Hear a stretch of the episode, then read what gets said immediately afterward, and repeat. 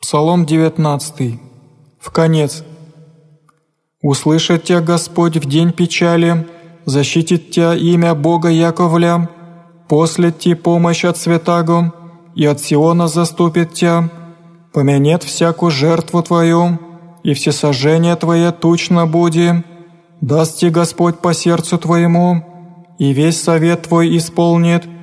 Возрадуемся о спасении твоем, и во имя Господа Бога нашего возвеличимся, исполнит Господь все прошения Твоя.